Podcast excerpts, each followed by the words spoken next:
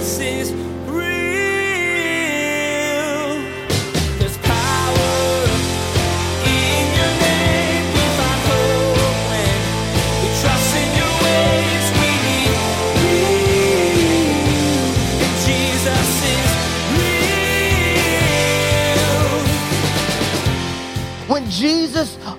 gives you his abundant life by the power of the Spirit, you realize that you get to live heaven on earth now so that you can, when it's that time, when that boundary, that last breath, whatever God's designed for us, that's just a step into eternity.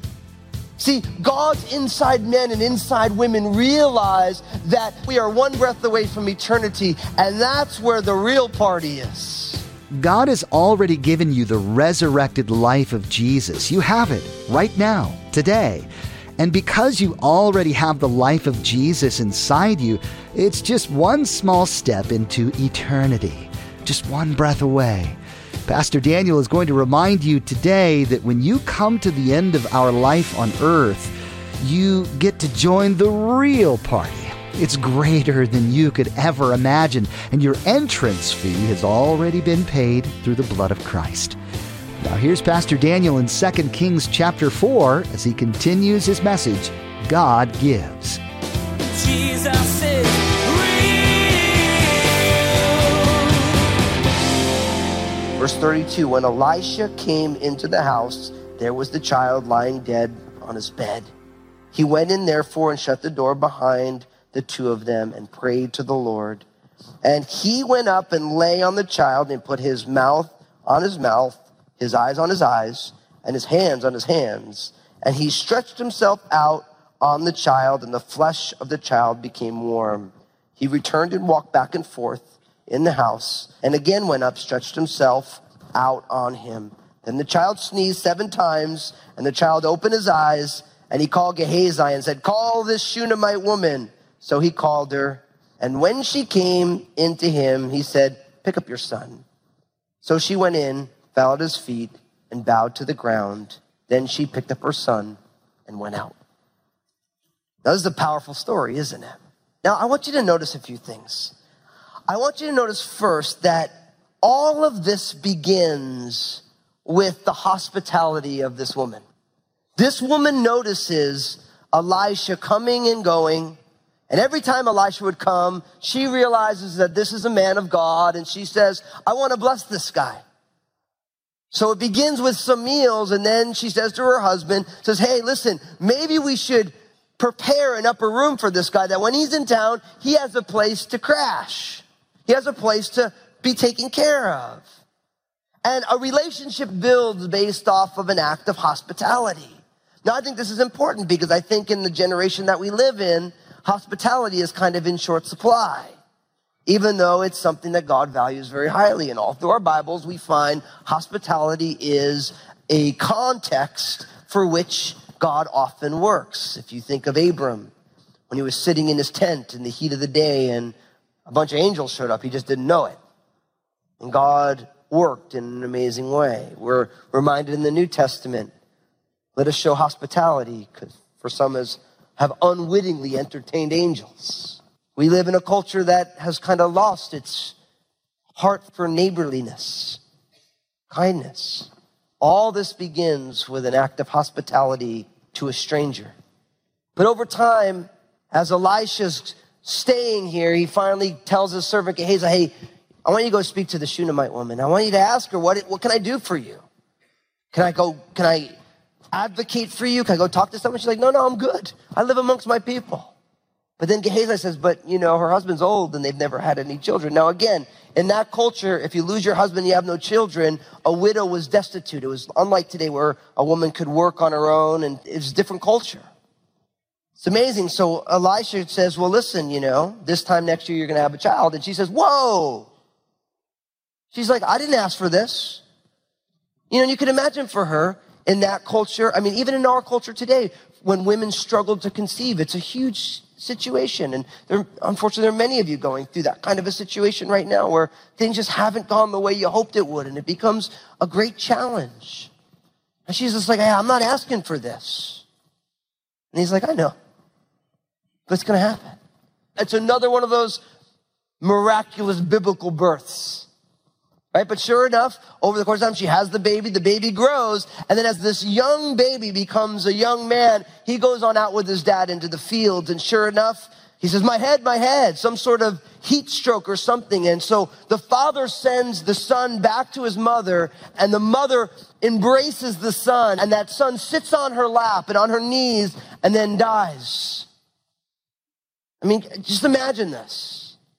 Unfortunately, some of you understand what this feels like. Loses a, a child. And so what does she do? She lays him on the prophet Elisha's bed. And she goes to see the prophet.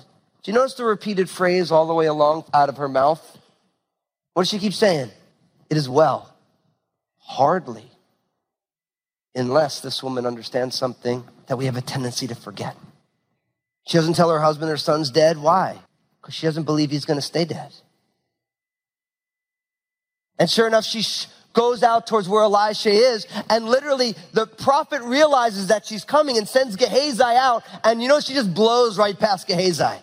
She's not stopping for this dude at all.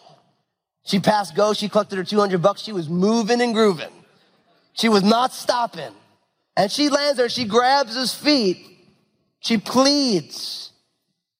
And Elisha is like, wow, the Lord didn't show me all that went on here. And says, go ahead, Gehazi, take my staff. You're going to go heal him. And she's like, no, no, no, you're going. I like that.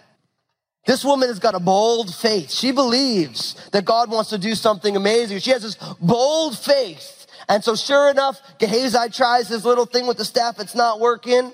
And then sure enough, Elisha gets there. And Elisha goes through these series of prophetic acts where he lays on top of this dead child laying in his bed. Now, no doubt he learned this from the prophet Elijah, because if you go back to 1 Kings 17, the same thing goes on with the widow from Zarephath. The apostle Paul uses the same way of doing this in the book of Acts when he preached such a long-winded sermon that the guy fell out the window and died. That's why we don't got windows in the sanctuary, my friends. Pastor Bill was smart. You notice there ain't no windows. There's actually there's one upstairs, but we keep those things barred shut so the video guys don't fall out when we go along.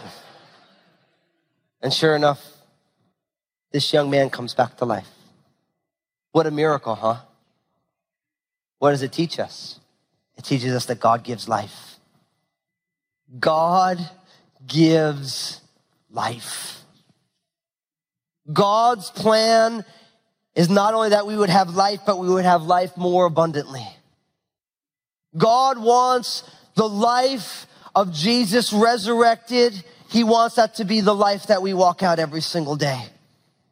And I'm here to tell you, my friends, this life is not all that there is. This life is small potatoes comparison to eternity. And Jesus does not ask you to give up this life for the next. He asks you to give up your own version, your self-styled version of this life so that he can bestow his life to you here and now and give you an eternity in the hereafter in his presence. It is the ultimate, greatest transaction that God wants to bestow upon us. He's saying, look, the life you want to live on your own, it's cool, but it's not all that you were created for. It's the best you can come up with. And the problem is, it's the best that you can come up with. See, God has a life that He wants to share with you in Jesus. See, He wants to give you a life unlike anything you ever dreamed. And part of that understanding is to realize that this life has very specific boundaries to it. But the life in the hereafter has no boundaries to it. Now, don't get me wrong. As someone who's lost someone very close to me, I don't want to minimize our struggles with the unknown of the end of the boundaries of this life. But when we remember that the sufferings of this present time are not worthy to be compared with the glory that's going to be revealed in, the midst of the children of God, it changes the way we view the boundaries of this life. This life is temporary, but life in God's kingdom is eternal.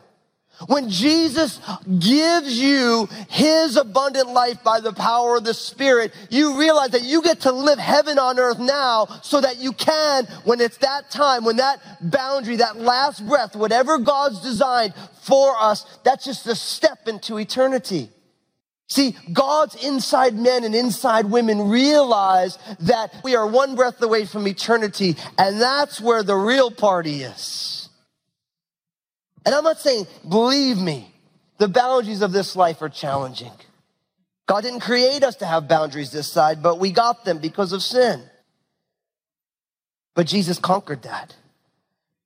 And when you're God's inside man or inside woman, you always realize that Jesus conquered death. Listen to what he says, John 11, 25 and 26. Jesus said to her, I am the resurrection and the life. He who believes in me, though he may die, he shall live. And whoever lives and believes in me shall never die. Do you believe this? Brothers and sisters, when Jesus asked the question, Do you believe this? I always find myself saying, I believe, Lord, but help my unbelief. Because I have to every day preach to myself that this life is not all that there is. That when soon this life is past, I step into the real life, a life that lasts forever. So just as God wants to give his Holy Spirit, God also wants to give life to those who are living in a colony of death. And this is why Jesus invites you to come to him, that you would come to him and say, Lord, I want to have life. Now again, for those of you who've never said yes to Jesus, I think you want the Holy Spirit and you want to have life and life abundantly and you want to have a life everlasting. But I want to speak to those of you who are here who've been in Christ for a while. Because sometimes we've been in Christ for so long that we think we have the abundant life, but guess what? It ain't the abundant life. We're just stuck in the rut like everybody else. And even though we go to church, we're not saying, I am experiencing the resurrected life of Jesus in my here and now. See, it's so easy to think to yourself, well, I've been walking with Jesus for 30 years and, and I have the abundant life. Do you? Is your life a display of the resurrected life of Jesus? See, I love how God works because God's always pushing us a little forward, right? Because there's some of you right now, you're like, yeah, man, in this area of my life, I'm not living the abundant life. Why? And you start asking yourself those questions, and then God starts to reveal answers, and then before you know it, He's taking you into a new place. He's taking you into that next step that He has for you in this journey of faith. Because as long as you're not home with Him, He's still doing a work in you. Isn't that awesome? It's a beautiful thing for God to say, come on, let's take the next step together. Let's do the next thing. God wants you to have life and life more abundantly. And that abundant life isn't measured by things, it's measured by his presence. Just as Elisha, by the power of the Spirit, raised the Shunammite son to brand new life, Jesus wants to raise your life into brand new life. He wants to take you from glory to greater glory. He wants to do a fresh work in this week, in this day, in your life. If you're saying, Lord, I want your life. I want that brand new life in my own life. So God gives life. Now, this chapter ends with two stories, two miracles, both having to do with food. So you know I love them. Look what it says in verse 38. It says, And Elisha returned to Gilgal, and there was a famine in the land. Now the sons of the prophets were sitting before him, and he said to his servant, Put on a large pot and boil stew for the sons of the prophets. Verse 39. So one went out into the field to gather herbs or herbs, depending on where you're from, and found a wild vine and gathered from it a lapful of wild gourds and came and sliced them into the pot of stew, though they did not know what they were. Then they served it to the men to eat. Now it happened as they were eating the stew that they cried out and said, Man of God, there is death in the pot. And they could not eat it. So he said, Then bring me some flour. And he put it into the pot and said, Serve it to the people that they may eat. And there was nothing harmful in the pot. Now, I don't know about you. I've never been involved in a famine. I was thinking about this today. They're talking about famine in the land. I think the only time I ever experienced famine was when Twinkies went out of business for like a month. It shows how privileged I am. You know what I mean? It's like the worst day was like when I found out they were putting Twinkies out of business and I drove to like 97 stores in Clark County. I couldn't find one box of Twinkies anywhere. but some of you remember a time I mean, some of you waited online for gasoline for hours, right? See, in a time of famine, there's scarcity, right? And so they have these school of the prophets and all these guys need to eat. And so they go on out and they send somebody out and they go and they collect whatever they can find and they make a pot of stew, right? Now, I don't know about you, but I would feel very uncomfortable just collecting a bunch of leaves and gourds and sticking them in a pot of stew and hoping that it tastes good. Like I kind of like to, you know, you go to the supermarket in our day and age and you smell everything. Like that'll smell good. That'll work. Ah, I don't know if that looks so good. And so you, you choose your ingredients. They end up making this big pot of stew. They start eating the stew and all of a sudden someone starts probably feeling a little bit ill and they say, Elijah, man of God, there's death in the pot. Now, I don't know why that always makes me want to laugh when I read there's death in the pot. But you might want to tweet out there's death in the pot. In the day and age that we live in, that might get some traction. There's death in the pot. And there is death in the pot, even though I know that there's cases no one's ever overdosed from smoking too much weed. Sin equals death. So there's death in the pot, my friends. If God wanted you to be stoned, he would have made you that way. He quite likes you just the way you is. Stick that in your pipe and smoke it. There's death in the pot. There's death in the pot. Think about the picture. Everyone needs food. There's a mix in there that's killing. There's death in there. And the prophet Elisha takes some flour, mixes it in, and it's fine. Now, any of you who are chef know that when you're making a sauce, you put a little flour in and it thickens the sauce. If you ever make a good shrimp scampi, you put a little, once you get in, you put a little flour in there and it makes nice thick. Everyone's writing that down. All the people are like, yeah, all right. When something is impure and you can mix in and it becomes pure, it's a perfect reminder that God gives forgiveness. God gives forgiveness. See, forgiveness is not that there isn't death in the pot. Forgiveness is there is death in the pot, but there's something that will neutralize that death and let it be purified. And that is exactly, my friends, what Jesus has done for you and for me. It's something that an inside man or an inside woman grabs hold of and understands at the core of who they are is that each one of us has introduced death into our own life of pot. The stew of your life, you have introduced death into it in some way, whether it's an impure thought or an impure motive or a whole lot of actions that we do every day. And left up to our own devices, each one of us deserves death for what we have introduced into the stew of our lives, so to speak, that is causing us down. But when we allow Jesus, the bread of life, to become part of our lives, He forgives us and neutralizes whatever that thing is that's killing us. There is forgiveness in the name of Jesus. Now, I realize he introduced flour, so for those of you who are gluten free, sorry. I'm just kidding. I'm just kidding. Jesus is the gluten free bread of life for those of you who are having issues with gluten. Listen to 1 John 1 9. If we say that we have no sin, we deceive ourselves, and the truth is not in us. If we confess our sins, he is faithful and just to forgive us of our sins and cleanse us from all unrighteousness. For some of you here today, you've never said yes to Jesus. And I think for some of you, you don't believe that Jesus can truly cleanse and forgive you of your sins. I'm here to tell you, he can and he will. Just let him. Sure, you can't fathom how he could. But let's be honest, when it comes to the ways of God, who can fathom the ways that God works? Part of acknowledging God is acknowledging that we're not. We don't understand God's ways. But for those of you who have already said yes to Jesus, if Jesus has cleansed you, I think you need to start forgiving yourself and forgiving people around you. The only perfect person is Jesus. If God has forgiven you for your mistakes, why are you holding it against yourself? Why do you continue to beat yourself up over it? If somebody who you know has hurt you and God has forgiven them, why are you holding it against them? God gives forgiveness. He wants us to pass that along.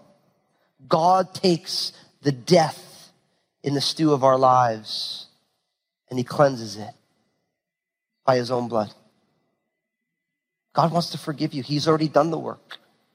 let the forgiveness have its purifying work in your own life. One more food miracle. Verse 42.